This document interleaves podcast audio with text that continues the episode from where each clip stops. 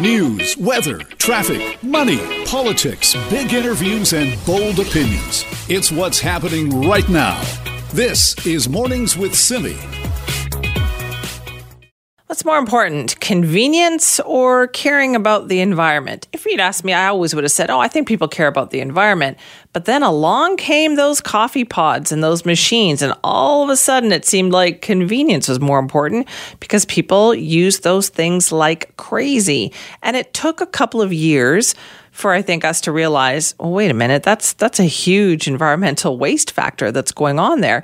So now disposable coffee pods are, you know, getting a lot of scrutiny and attention. They're a huge source of trash different people have been thinking about better ways to do this. And one researcher at UBC believes that he may have found a solution that not only helps the environment, but also keeps your coffee tasting better too.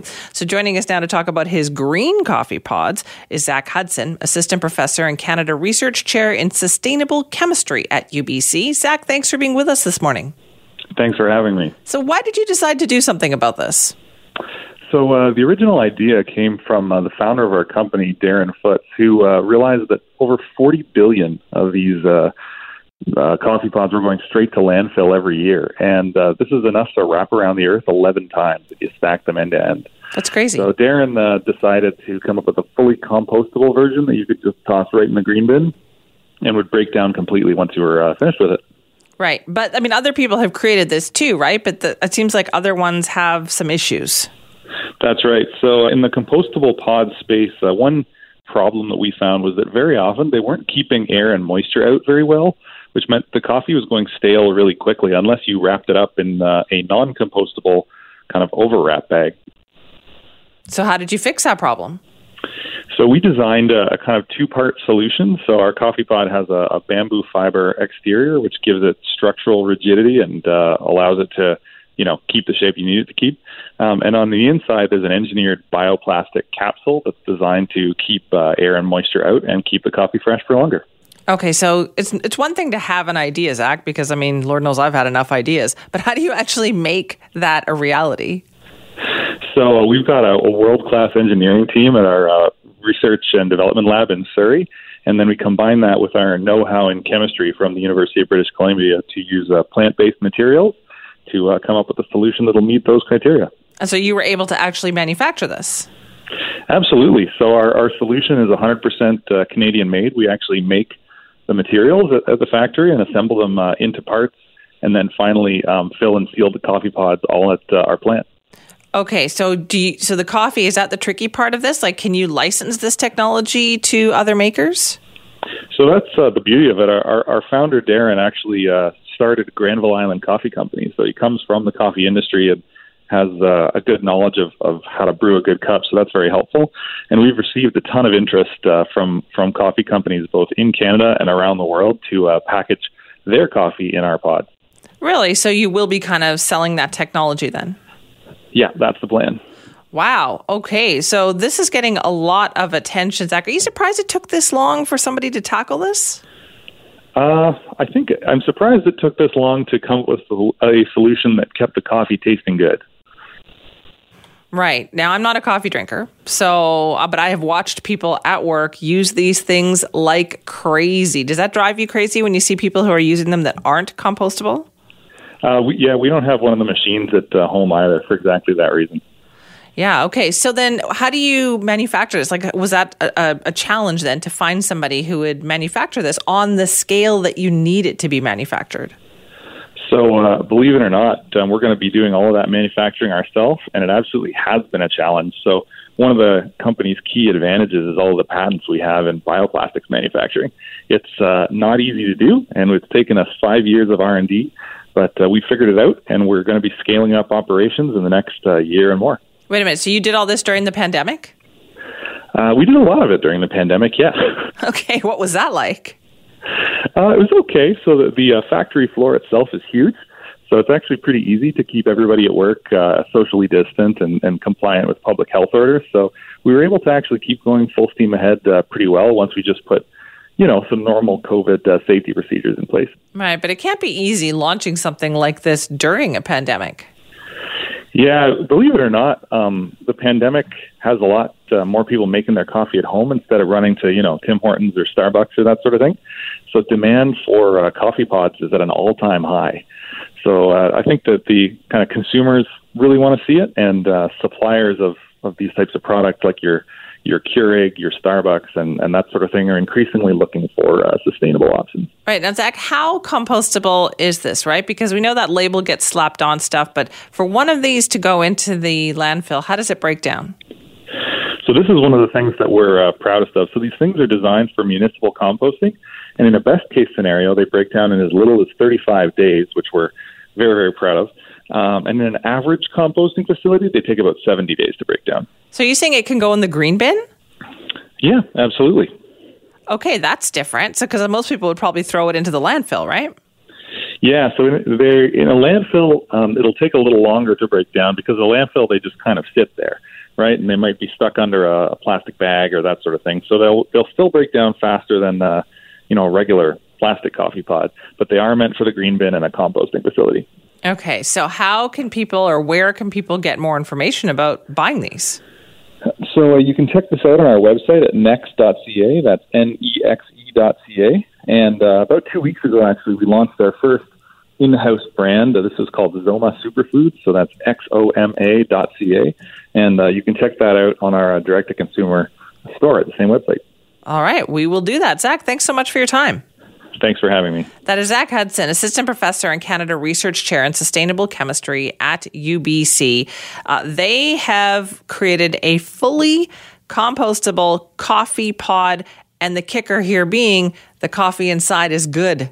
So I didn't realize that that was a problem. That if you were environmentally friendly and you were thinking, oh, I need to buy a, a, pod that's recyclable and, and all of that, that the coffee wasn't necessarily great because it would get stale more quickly. This one is not the case. The website that he just said to uh, let us know about is nexe.com, nexe.ca. So N E X E uh, .ca. You can check that out online. We were talking about keeping things out of the landfill, right? We were just discussing those compostable coffee pods created by UBC and a Surrey company sounds like they're really going places. Well, another thing, I hadn't really thought about this one though, is uh, people who throw their clothes away. And we're talking about fast fashion, you know, that's gotten really popular the last 10 years, less so now, I think, but definitely in recent years, fast fashion was the, what people were buying. And that is kind of cheap clothing that is good for like one season, maybe a couple of months of wear, and then that's it. Can't really give it to a thrift store because it's just not going to hold up for that. So people just throw those items in the garbage. Well, Metro Vancouver would like people to cut down actually on the amount of clothes you throw in the garbage. So they've launched their third annual campaign to get you to think about this. And it's an award winning program called Think Thrice About Your Clothes. And joining us for more on this is Karen Storry, a senior project engineer for Metro Vancouver. Karen, thanks for being here. Thanks for having me. How did this come about then? Is this a, a big problem? Well, we started looking into it back in 2016, and we realized that um, clothing waste is really one of the fastest growing waste streams globally. And um, locally, uh, we see about um, 44 t-shirts per person, the weight of 44 t-shirts per person going to disposal each year. So we wanted to try and tackle that and come up with ways for people to reduce their clothing waste impact. Okay, that's a lot, 44 t-shirts per person. So what happens to that when it goes to the landfill? Does it just kind of clog up everything? Well, luckily, Metro Vancouverites are pretty good at donating their clothes already. I think just a few people, and myself included, perhaps before I did the research, are confused about what could be donated. Um, and so, even clothing with a hole in it, um, even a sock with a hole in it, can be donated. It will be turned into insulation for the auto industry because what happens is you donate your clothes, and then some of them are sold locally in local thrift stores, and then what can't be sold locally is sent to what's called a sorter grader, and they have other markets that um, they can access to turn it into recycled materials or to sell it overseas. Does it matter what material your clothes are made of? No, it doesn't matter. Um, almost everything can be donated um, as long as it's clean and dry. The only thing that can't really be donated are things that are um, have things like paint or oil on them just because those types of things can be hazardous to the workers. So we just want to make sure, as long as it doesn't have any weird chemicals on it or something like that, you can donate it clean and dry to places on metrovancouverrecycles.org. Oh, okay. So that's where people should go because I think a lot of times people have I, I, donate to a thrift store or I get an organization to come by and pick stuff up. But do people? Do you think this is kind of the kind of program that people don't know enough about? Uh, yeah, so I think some people like yourself already know where to donate. Um, and so we encourage you to continue to do that. But if you're kind of new to donation and you haven't tried it before, you can go to mbrecycles.org and type in clothing, and it will give you places that take reusable clothing as well as places that take non reusable clothing, that, that sweater with a hole in it or that stained pair of jeans that you wish you hadn't dropped mustard on. So those are all things that can be donated. Interesting. So you said this is the third year this is happening. What kind of success has the program had? Well, we've um, had a lot of feedback on our Facebook Live, which I found very exciting, working with local um, menders to t- teach people about how they can repair and alter their clothes. Sometimes one of the best things to do to reduce clothing waste is just to look into our existing closets and refresh something already in there. Um, we've also had some folks come on and talk to us about local thrifting to kind of understand how you shift from going to uh, the retail store to also checking out your local thrift store for options for reuse. Hmm. Okay. So then, what is that website again for people to check out? Um, it's clothesarentgarbage.ca. Well, that's easy to remember. Okay. Thank you, Karen, for your time on that. Thank you. That's Karen Storry, Senior Project Engineer for Metro Vancouver and a member of the Zero Waste Implementation Team. Clothes aren't garbage.ca. That's pretty straightforward, right? I know I'm long overdue to clean out my closet. I'm actually kind of surprised I haven't done it with the pandemic and everything, but there have been so many other little projects to work on. Uh, but some thrift store is going to get lucky when I do because there's a lot of stuff I don't wear anymore, a lot of stuff I don't fit anymore that is going to go into those bags and get donated donated. What they don't want you to do is to throw your clothes in the garbage. Uh, there's a lot of other things that can be done, even if you, even if what you have is unwearable by someone else. There are still ways that that can be looked after. So to check that out online, and uh, you can figure out where to donate those clothes. Is there ever a good time for a politician to vote themselves a pay raise? I happen to think that yes, there is. To me, it's all about how it gets done. Tell us why. Make it open. Here's why we think we need the raise. Here's what we're going to do. That is not what happened recently at the Vancouver School Board. We're going to talk more about this now with Patti Bacchus, education columnist and former chair of the VSB. Patty, thanks for being with us this morning. Oh, my pleasure, Sydney. So, how did we find out about this raise? Um, I was listening to the public meeting of the Vancouver School Board, which was streaming online on Monday night, and a regular part of the board meeting agenda is a, um, a reading out of decisions that had been made in private sessions. Those are in camera, closed door, confidential meetings. So the chairperson, uh, Carmen Cho, was reading out her report as the chairperson of decisions that had been made, and she referenced. Uh, uh, retroactive adjustment to trustee pay that had been uh, made in a previous meeting, which piqued my interest um, because I don't recall. Uh, the Vancouver School Board actually has, um, I believe in my day it was a bylaw that trustee pay was adjusted annually based on a cost of living formula. So the trustees didn't need to actually vote on it automatically in line with um, one of the public indexes of inflation rates would would be adjusted to that. So trustees weren't in a position of of voting their own raises. I think there's probably a good reason for them voting this time, but not for doing it in a in a private meeting. Yeah. Uh, there have been tax changes to how trustee pay is treated by Revenue Canada, which means a portion that used to be tax uh, free, uh, I believe, is now taxable. So some boards have been adjusting the trustee pay, so they're staying at the same rate, although it's costing their their districts more money. Uh, which could have all been explained in a public debate in a public meeting right. and the vote taken publicly, which is certainly my concern is the lack of transparency around the decision making. Well, that's what I was thinking too. I mean, you just explained it very well. There is, it sounds like, a legitimate issue for this raise, but when it's done away from you know public eyes and then done retroactively, I understand too. Yes, uh, I was surprised that they made it retroactive for over two years to January 2019. So that has implications for adjusting previous year budgets. Uh, this money all comes out of the same pot that pays teachers and heats the schools. So somewhere, somehow, they have to. It's not a lot of money, but again, it's the principle that these discussions. The other problem with doing this kind of business behind closed doors, and we don't know how much they're doing. I, mm-hmm. I understand it a lot more than it was certainly in my day, which is concerning. Uh, the rules under the School Act are not that clear. I think boards have a lot of flexibility. If they decide to do things behind closed doors, they do it, and a lot do, which is not good, I don't believe. Um, the other piece is if there was a trustee who opposed this or didn't agree with it, they're not allowed to say that now. Anything that happens in an in-camera meeting, you're you're you have a secrecy commitment.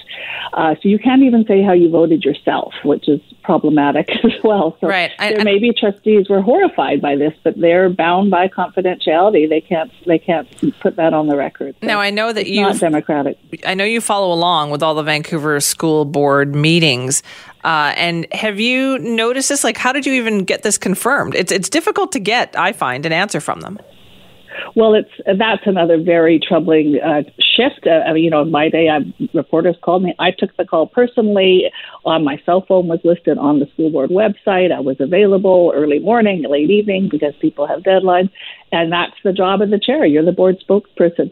Uh, now I've asked questions of the chair. They have to be sifted through communications, and they may or may not answer. I even asked, you know, how many kids were waitlisted for kindergarten last week, and they're refusing to release even that, which seems crazy.